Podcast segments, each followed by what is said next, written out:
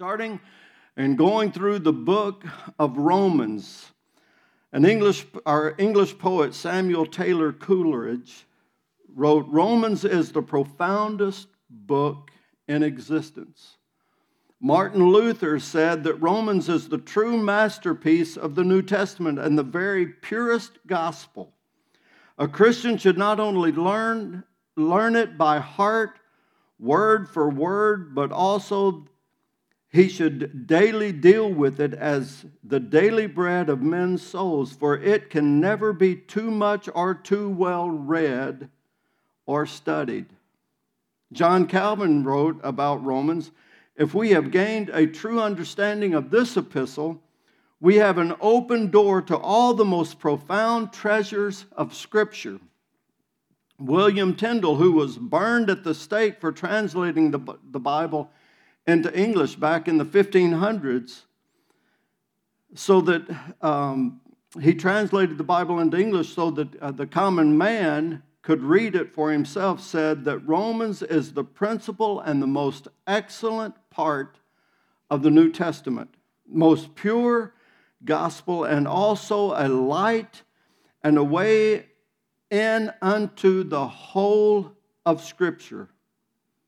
So, this book of Romans is one of the most powerful books that we can learn and that we can go through and that we can study. You'll find some of it is beautiful and encouraging. You'll find some of it that is hard to understand, and then you'll find some that is very offensive to the culture that we live in right now. And so I encourage you to go ahead and start reading through the book of Acts and preparing your heart and your mind to receive what, what the Word of God says in this powerful book uh, of Romans. It was written by Paul, who was formerly known as Saul. Saul was a very highly educated and religious man that was, he was a radical against the body of Christ and followers of Christ until he encountered Jesus one day on the Damascus Road. And you can read about that encounter in Acts chapter 9. And then he became a radical for Jesus. He was a, he was a fully devoted follower of Christ. And in Acts 13, they, they changed from calling him Saul all the time, started calling him Paul. He is the Apostle Paul, which he wrote at least 13 of the 27 books that make up the New Testament. Uh, so he was, he was very influential in the early church as well as today. When Paul wrote uh, Romans, about, he wrote it about AD 56. He had not yet been to Rome. He hadn't met um, the majority of these believers. There were some that were there that he already knew, but, the, but he hadn't been there yet. And he had plans to go there. You can read this in Acts as well. He had planned to go there on his way to Spain. And he wrote this letter to set up his visit and to give the followers of Christ that were there an exposition or a detailed um, account of the gospel that he preached. He was letting them know what he, what he was coming and in, intending to say and what he had been sharing every place that he had gone. Romans is commonly considered the greatest exposition of Christian doctrine anywhere in Scripture. It contains an orderly, logical de- development of all of the profound, or the, the majority of the profound truths of the gospel of Jesus Christ.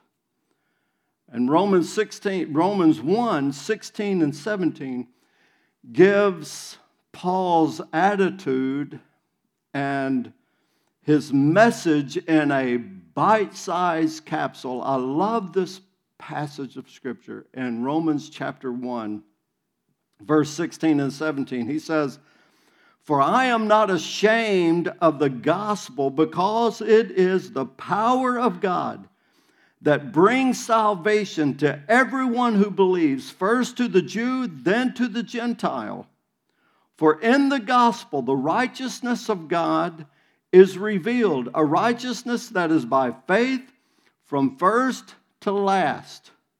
Just as it is written, the righteous will live by faith. God, as we open up your word this morning, we just welcome you in this place.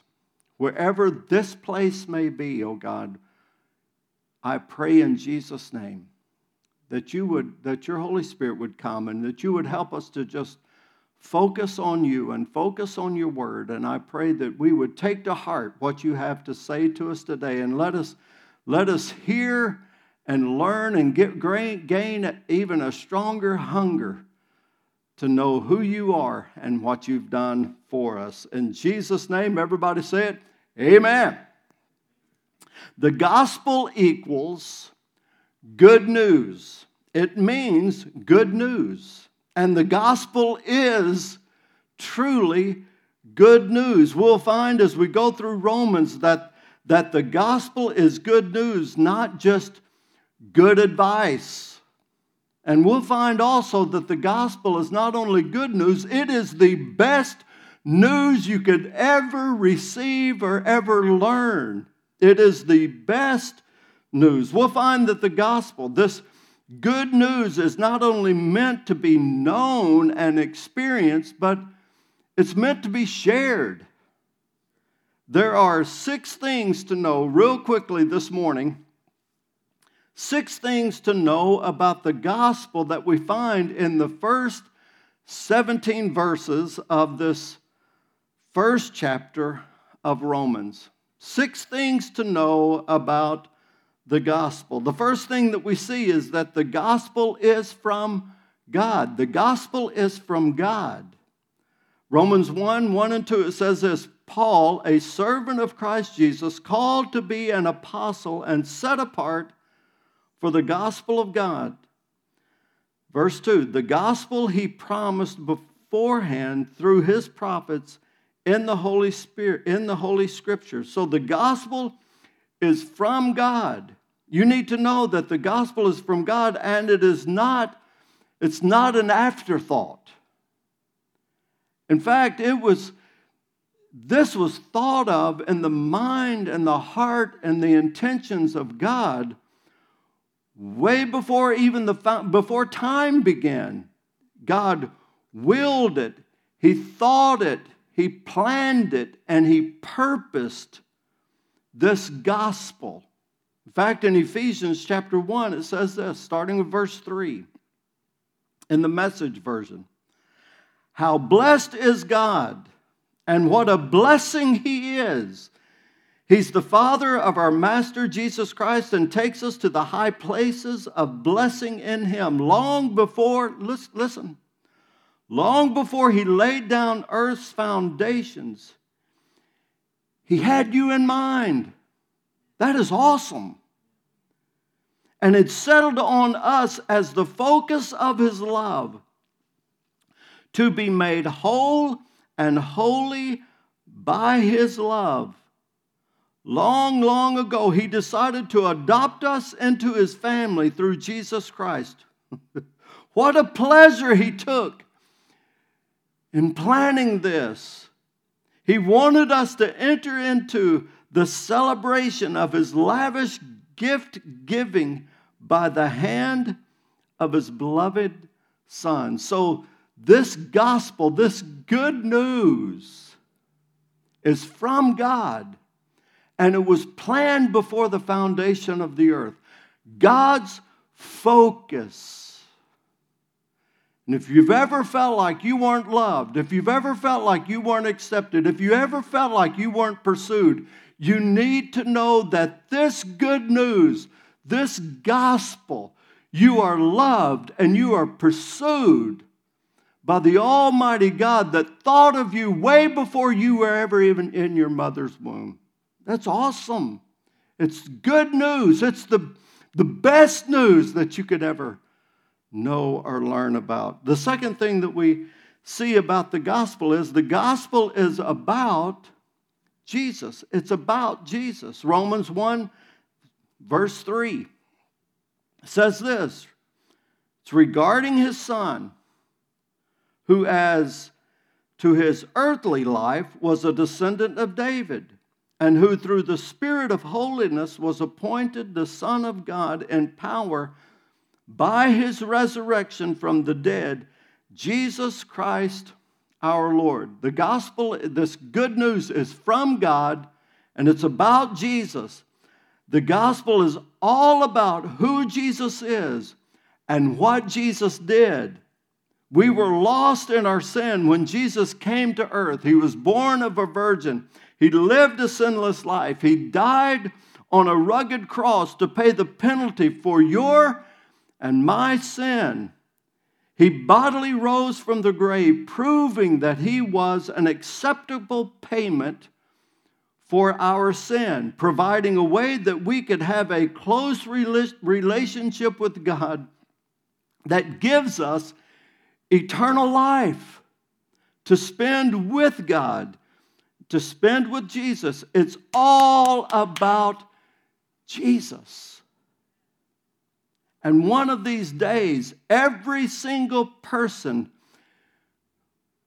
whether they do it here right now or do it in the future, every single person will acknowledge that it's all about Jesus. Philippians 2 says this, verse 9, therefore, after Jesus did all of this here on earth, and he rose from the he rose from the grave, it says this, Therefore, God exalted him to the highest place and gave him the name that is above every name, that at the name of Jesus, every knee, every knee should bow in heaven and on earth and under the earth, and every tongue acknowledge that Jesus Christ is Lord to the glory of God the Father. So one of these days, every knee will bow and every tongue will confess. And right now, this is the best news that we could ever have that Jesus Christ came and loved us enough and he pursued us enough to the point to where he would pay the price for our sin so that we could have a relationship with him. And right now, we have the opportunity to bow and say and acknowledge who he is. All right, the third thing the gospel is from God, the gospel is about Jesus. And then, number three, we see in these first few verses of this powerful book, the gospel produces obedience. The, pow- the gospel produces obedience. Verse 5, it says this Through him, Jesus, we received grace and apostleship to call all the Gentiles to the obedience that comes from faith for his name's sake.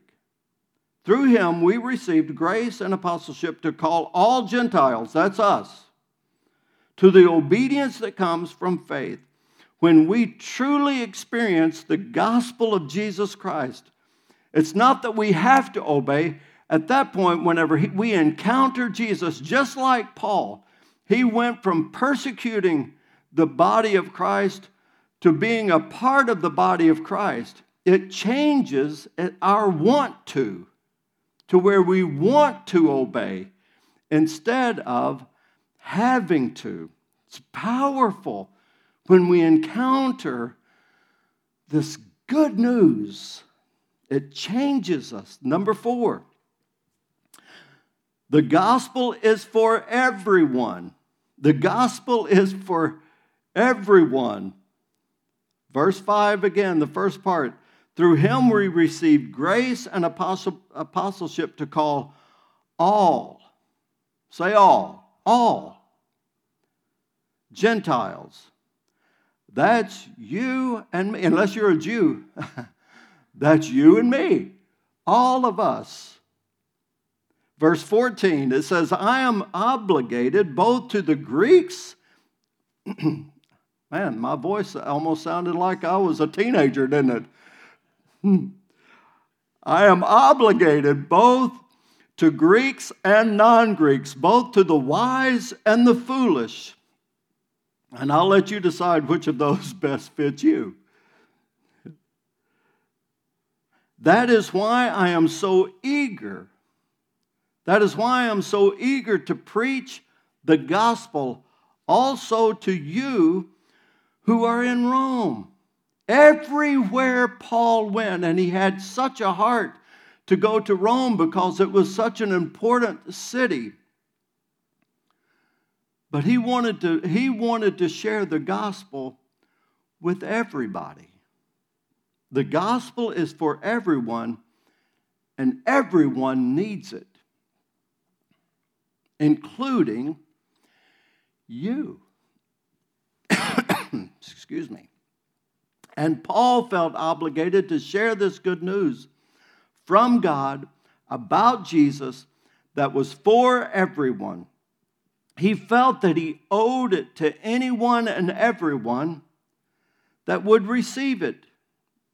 He knew that everybody wouldn't receive it, but he felt obligated. He felt like he owed it to anyone and to everyone that would listen long enough for him to talk about it, that would listen long enough for him to share it, so that they could make a decision whether they would receive it or not. He knew what the gospel had done in his life. He knew what this good news had done in other people's lives. So he felt obligated, like he owed it to them, to share this good news. And he did owe it.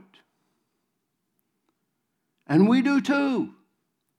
If we have received, truly received this good news, the best news that we could ever have received, and if we've received it and it has changed our lives, we're obligated to share it. Now, you can owe somebody something.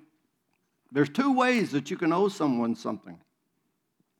One, you, you borrow something from somebody to pay it back. And if you owe somebody, you need to pay it back.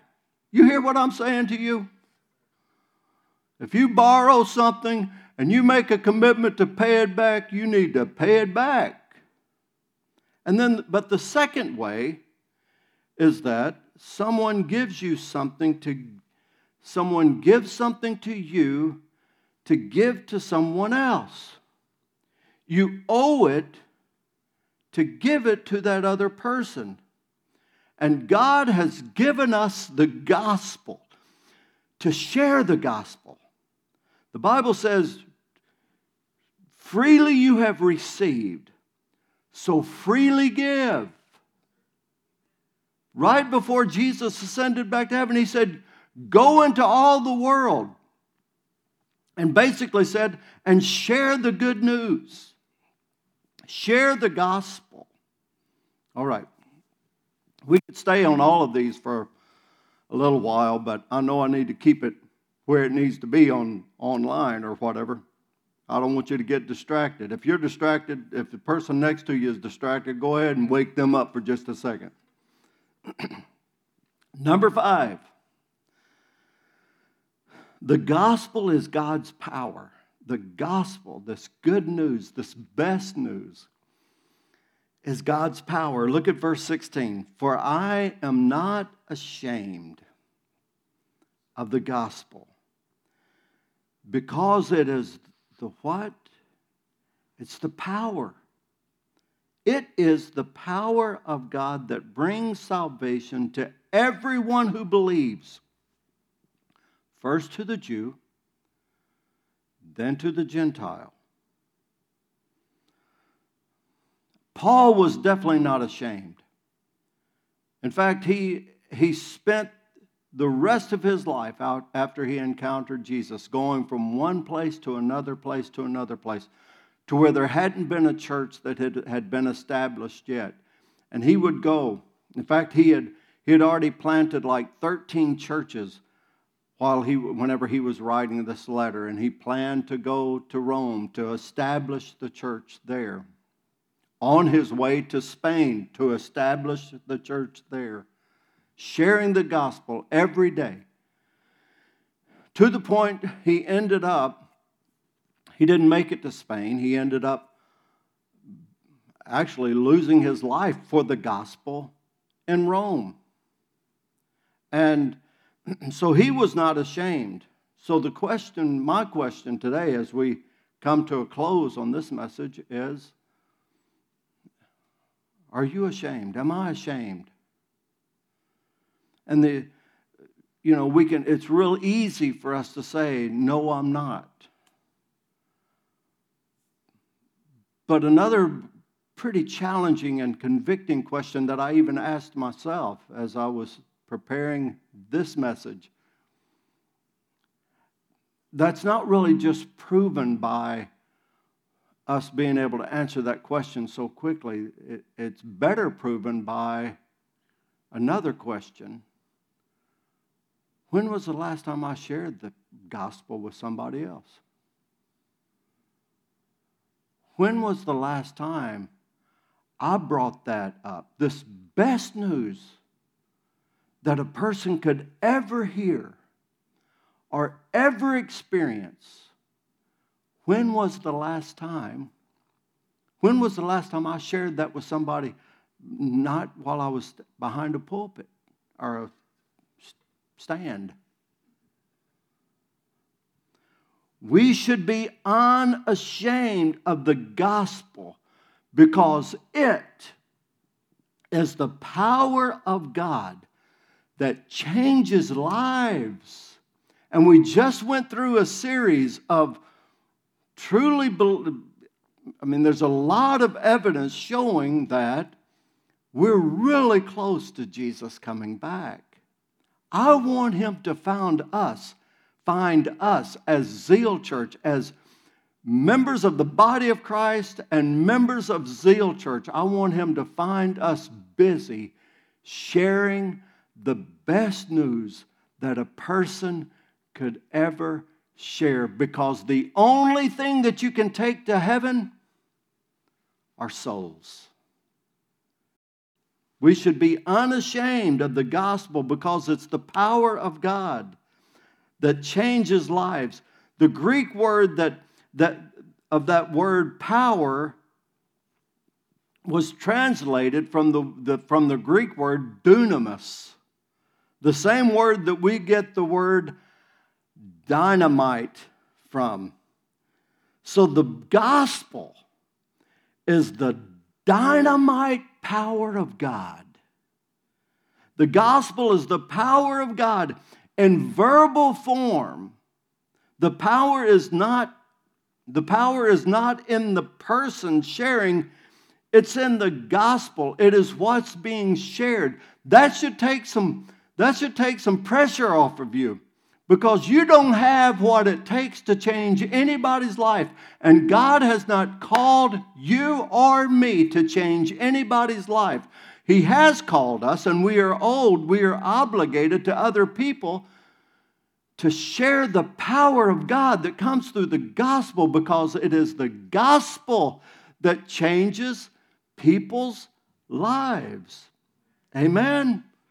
Amen. I hope you said it. The gospel is the power of God in firm verbal form. So, whenever we give the gospel, whenever we share the gospel, the power of God goes with that truth that has the opportunity, as soon as somebody receives that, to change that person.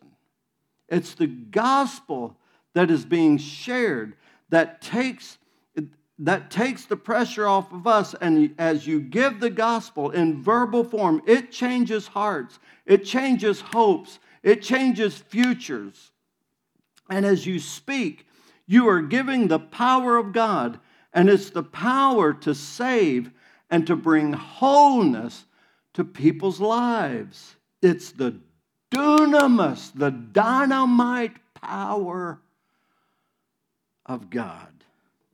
That we have the privilege to share with others. Seth, y'all can come on back. And then lastly, I love this. The gospel produces righteousness. It produces righteousness. Look at verse 17. For in the gospel, the righteousness of God is revealed, a righteousness that is by faith, not in by what you can do, do, do, but what He has already done, done, done. It's by faith from first to last, just as it is written, the righteous will live by faith in this good news, the gospel of who Jesus is and what Jesus did. It's important because without righteousness, we've earned death. No matter what you think about yourself, you can compare yourself to the person that you're sitting beside right now or somebody else out there that is, we can always compare ourselves to someone else and find someone else that we look righteous compared to. But the Bible says that no one's righteous, no, not one. Because whenever we compare our righteousness to His righteousness, our righteousness is as filthy rags. So every one of us need the gospel. Romans 3:23 We'll see it a few chapters further. It says, All have sinned and fall short of the glory of God. All. All means, in the Greek, it means all. Romans 6:23 says this, for the wages of sin is death. Wages are given to people that have earned something. And what we have earned is death because all of us have sinned every one of us. But the gift of God, the gospel of God, is eternal life in Christ Jesus our Lord. And then 2 Corinthians 5, this is just a nugget of the gospel. 2 Corinthians 5:21 says, God made him who had no sin. God made him who had no sin, speaking of Jesus to be sin for us.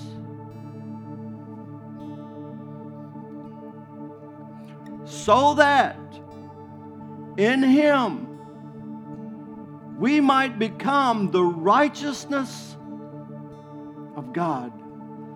That is the best news. Here's what that means. Another way of saying that is, and it should be in your notes there. God put our sin on Jesus on the cross and treated him as our sin deserved. You can put your name there instead of our and treated Jesus as Michael's sin deserved. And now, when we put our faith in Jesus, God puts Jesus' righteousness on us and treats us as what Jesus deserves. That is the best news you could ever receive. That is worth more than anything, any other gift that you could receive. God put our sin on Jesus on the cross, and he treated him as our sin deserved. If you want to see the offense of sin, how much you have offended the holiness of God, you can look at the cross. Every one of us. He treated Jesus as our sin deserved. And now, whenever we receive this great news, the gospel, we put our and we put our faith in Jesus. God puts his righteousness. He covers us with his righteousness and treats us the way Jesus deserves be treated. Best news, that is the best news that anyone could receive. It's the best news that anyone could ever hear. Why would we ever be ashamed? Paul said, I am not ashamed of the gospel because it's the power of God that brings salvation to anyone who receives it. And then he spends the rest of several chapters breaking this down, and that's what we're going to do over the next few weeks. But if you're watching this morning and you haven't received the good news of the gospel, first I want to say you need it. You need it. You need Jesus. It doesn't matter how good you feel about yourself. You need Jesus. And I encourage you, I'm going to pray a prayer, and I encourage you to follow after me in this simple prayer and receive the gospel. Lord Jesus, I come to you right now. And as I hear this good news, the gospel, I receive it. And I ask you to forgive me of all of my sin and purify me from all unrighteousness. Take my life. Reveal yourself to me every day as I surrender to you every day. And empower me to live the life that you have for me to live. Thank you, God, for making a way where I can know you and serve you and be changed by you. In Jesus' name, amen. Let's worship.